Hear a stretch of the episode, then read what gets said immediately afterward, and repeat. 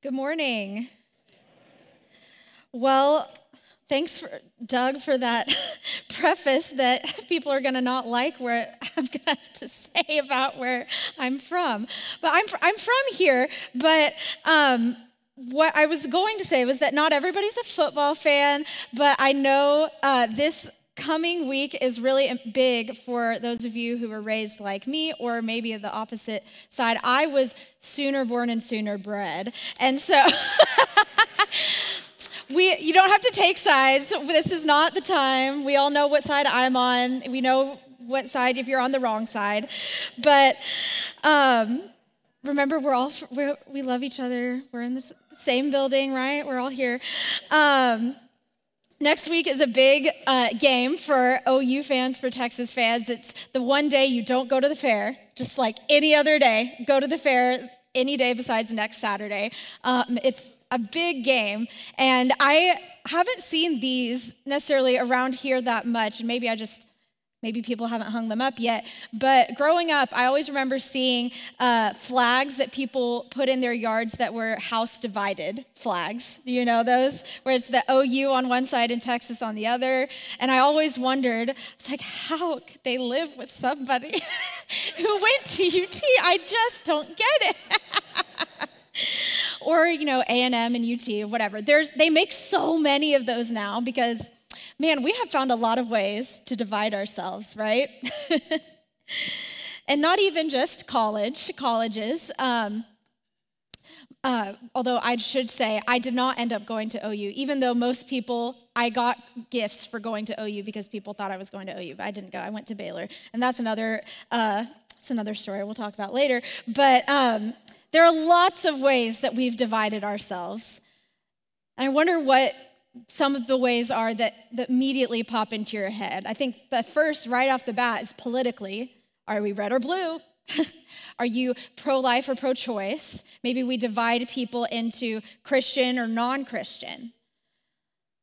And I think we could all picture somebody that we disagree with, that we have divided ourselves from, that I'm on this side and they're on the other side. That's the categories we've put ourselves in we can all picture that person or that group that we are distinctly not. And I think about the church, the capital C church, not this church in particular, but all churches across the world. The cap, that's what I mean with capital C church. Um, if we had a flag for the world, for the capital C church, we absolutely would have a house divided flag.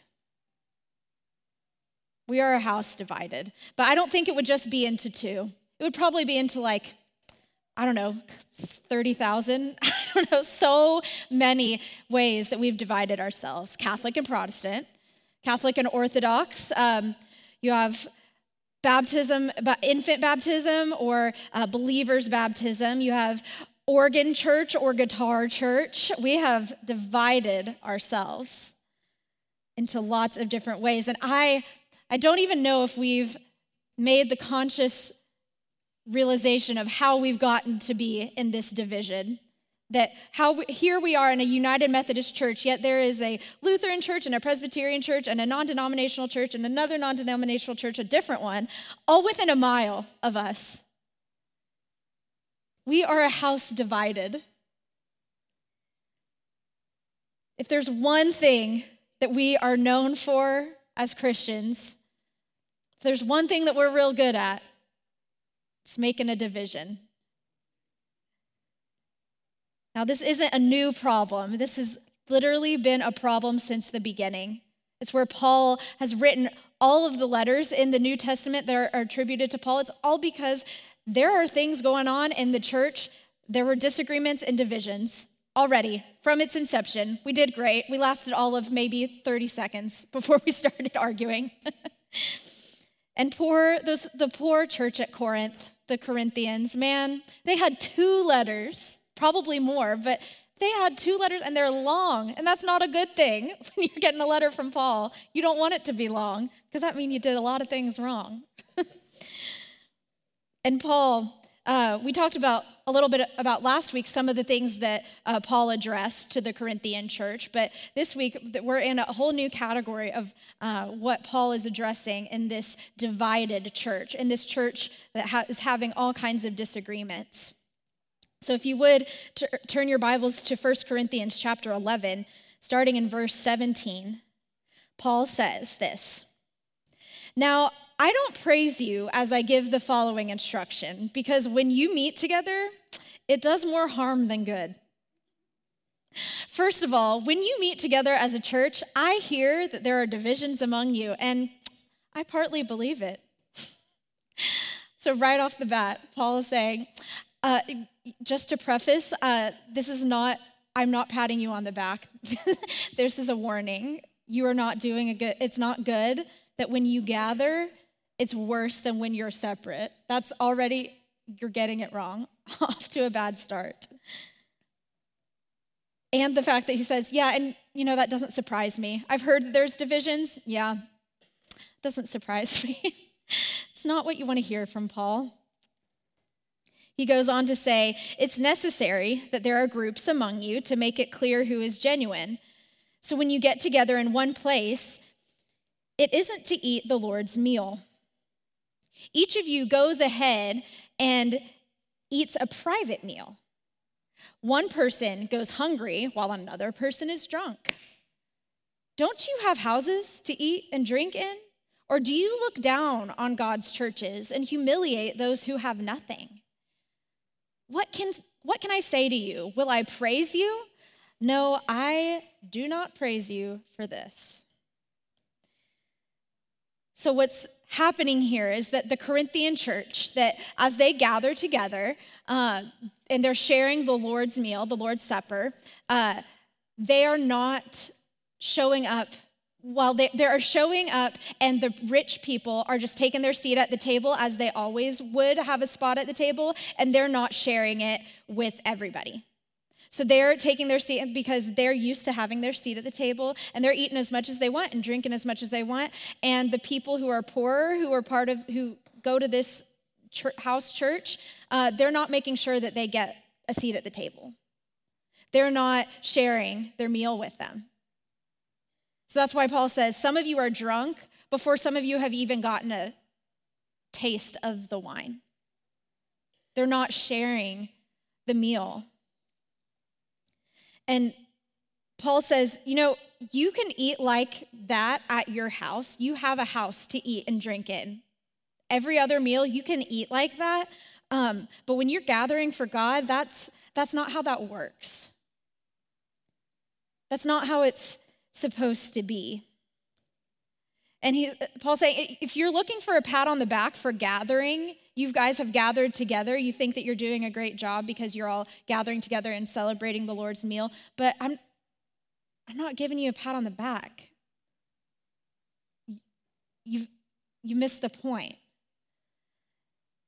And in reading this scripture, I felt convicted. I was realizing that I often feel like I I deserve a pat on the back for gathering here every every Sunday morning, and I work here. sometimes I'm like, God, I showed up this morning.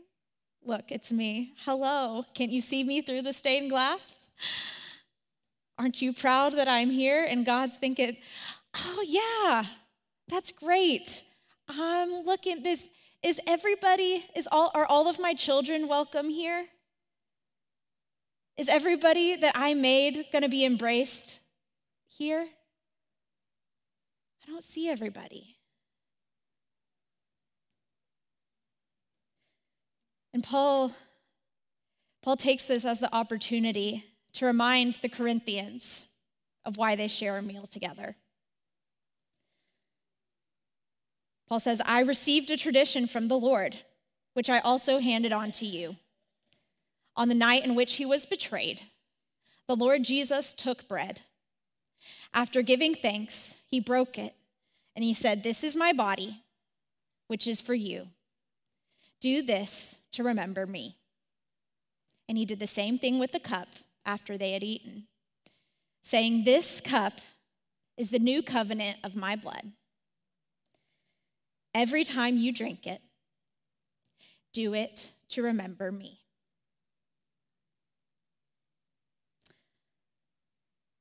I think we would do well to remember the words of Jesus, to remember that meal, what it was for, the meal that Paul calls the Lord's Supper, that maybe some of us grew up calling the Eucharist, or the, um, we call it Holy Communion in United Methodist Church. It's all the same meal that we're talking about. Why would this, though, be Paul's solution to this divided church? Why is Paul ju- just by saying, repeating what Jesus' words, he doesn't expound on them, he doesn't explain, he just repeats Jesus' words. That's his solution to this house divided. Is the words from the Last Supper. And Paul, in these words, repeats that there are four basic things that make up communion, four main elements to communion. And that's bread and wine, that's very obvious, and God, also pretty obvious part of communion, but also the table. So bread and wine, that's we that's tends to be what we picture if somebody said Holy Communion or Eucharist, however uh, your the tradition you were most familiar with called it. Um, but why bread and juice? Why is it bread and juice, bread and wine? Why is that the solution for a house divided? I think it's because everybody eats. Everybody eats. And bread and juice, everybody has access to something like that some kind of grain, something to drink. Everybody has access to those things, and everybody needs those things. Every, every person who has ever lived, ever breathed, who will ever live and ever breathe has needed food and drink. We all need it, and we all need it because it gives us energy, because it fills us, it strengthens us. That's what that bread and juice do for us. And that's what God is doing through that bread and juice. God uses that bread and juice to show us that God does the same thing for us. That God does the very thing that is tangible that we see in bread and juice, that, that strengthens us, that uh, fills us and gives us um, energy for the day. That God actually does those things for us, not only physically, but also spiritually and in all ways. That's what God does for us. And of course, like we said, of course, God is part of communion. Uh, God is the one doing the nourishing, giving us the strength, both physically and spiritually, uh, doing the filling. God is using the tangible things to communicate grace that's something that's intangible, that we can't see, but God uses the bread and the juice to show us God's love very tangibly. But the final thing is at communion, there's the table, the gathering of people. It's the gathering of people who eat the bread and drink the juice. So the bread and juice don't do a whole lot if they're not being eaten or drink drunk. And everybody gets to come to the table. It's not only everybody needs those things, needs the nourishment, needs the filling, and needs the strength. But Jesus shows us over and over again throughout the Gospels that everybody is welcome at Jesus' table. If you look through the Gospels, Jesus eats with all kinds of people Pharisees and uh, sinners of all kinds that go named and unnamed, tax collectors and men and women and children, people who were sick, people who were poor, people who were rich. Jesus ate with every kind of person. And do you think everybody got along at those meals? We actually see a lot, through a lot of those meals the arguments that happened. there were people at the table together who didn't get along. They all needed to eat, they all needed to drink. So they came to the table together. I think that's what Paul is trying to remind the Corinthian church that the meal that Jesus instructed us to eat, the meal that we know we know so well now, it's not just about the bread and the juice that God works through, but it's about the people who come together to eat. It's about the people who come together to eat. God uses such ordinary things to extend this extraordinary grace. God uses bread and juice and a table, something that we do every day, hopefully three times, right? I think it's three times, to communicate God's love for us. And not just for us, but every single person in the world is able to understand that because we all experience hunger. We all know what it is to hunger, whether you're uh, rich or poor, black or white, first century Palestine, 21st century American, 15th century person in India. You know what it is to hunger. And we are all welcome at the table. God uses communion to unify us, not only to God, but to each other.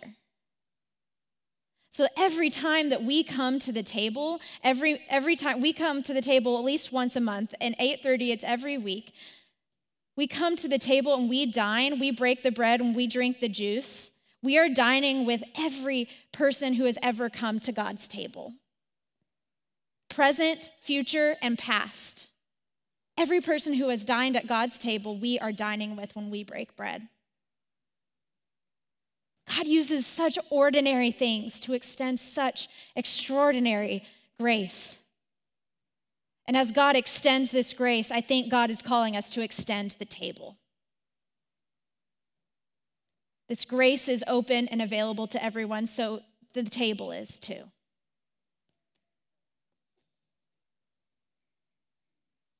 We are divided in lots of ways. We have divided ourselves in so many ways. We're really good at that. but when we participate in communion, God shows us that we are actually unified. That what happens at the table is what the church is supposed to be. It's supposed to be people unified with each other and with God. And what the what happens at the table is what the world is supposed to be, that the church is supposed to model for the world. And every month we get the opportunity to do that, to dine together and together with all the world. God uses Holy Communion should show us that we are one. We are the body of Christ. In the very next chapter of that letter to the Corinthians, Paul goes on to do his beautiful metaphor about the body of Christ. It immediately follows this that we are the body of Christ, that, we, that the church is the body of Christ. And so we, as the body of Christ, need to be together eating the body of Christ, the bread and the juice. We need that to make sure that we are unified. So we can't, we know we can't do it on our own, clearly. So we need that nourishment that will make us always unified. We need that as often as we can. And on this World Communion Sunday, churches all, all day have across the world been breaking what bread they have. It will look different from ours, and the juice will look different from ours. But people all across the world have been breaking bread today, and we get the chance to break the bread with them because we are unified. And I want you to think of that person or that group, that individual who surely God's grace can't extend to them, or the person who is so different from you, you can't even imagine how different they are. I want you to picture that person and know that they are sitting at the table next to you when you go and take communion in a minute. God's table is for everyone. And God extends us such extraordinary grace to be unified not only to God, but to each other. So I want you to picture the world, the people who are all so different from us, as you hear these words that Jesus spoke. While they were eating, Jesus took the bread, blessed it, broke it, and gave it to his disciples. And he said, Take and eat. This is my body. He took a cup, he gave thanks, and he gave it to them, saying, Drink from this, all of you. This is my blood of the covenant, which is poured out for you and for many, so the sins may be forgiven. Will you pray with me? Loving God, we confess that we have divided ourselves, and we know that is not what you have ever desired, for us. God, would you help us to see each other as unified? By the power of your Spirit, God, unify us to you and to each other. Remind us, God, who we share the table with, that you have welcomed all to the table, and that we dine with everyone. God, would you help us to lean on our unity more than our differences and our disagreements?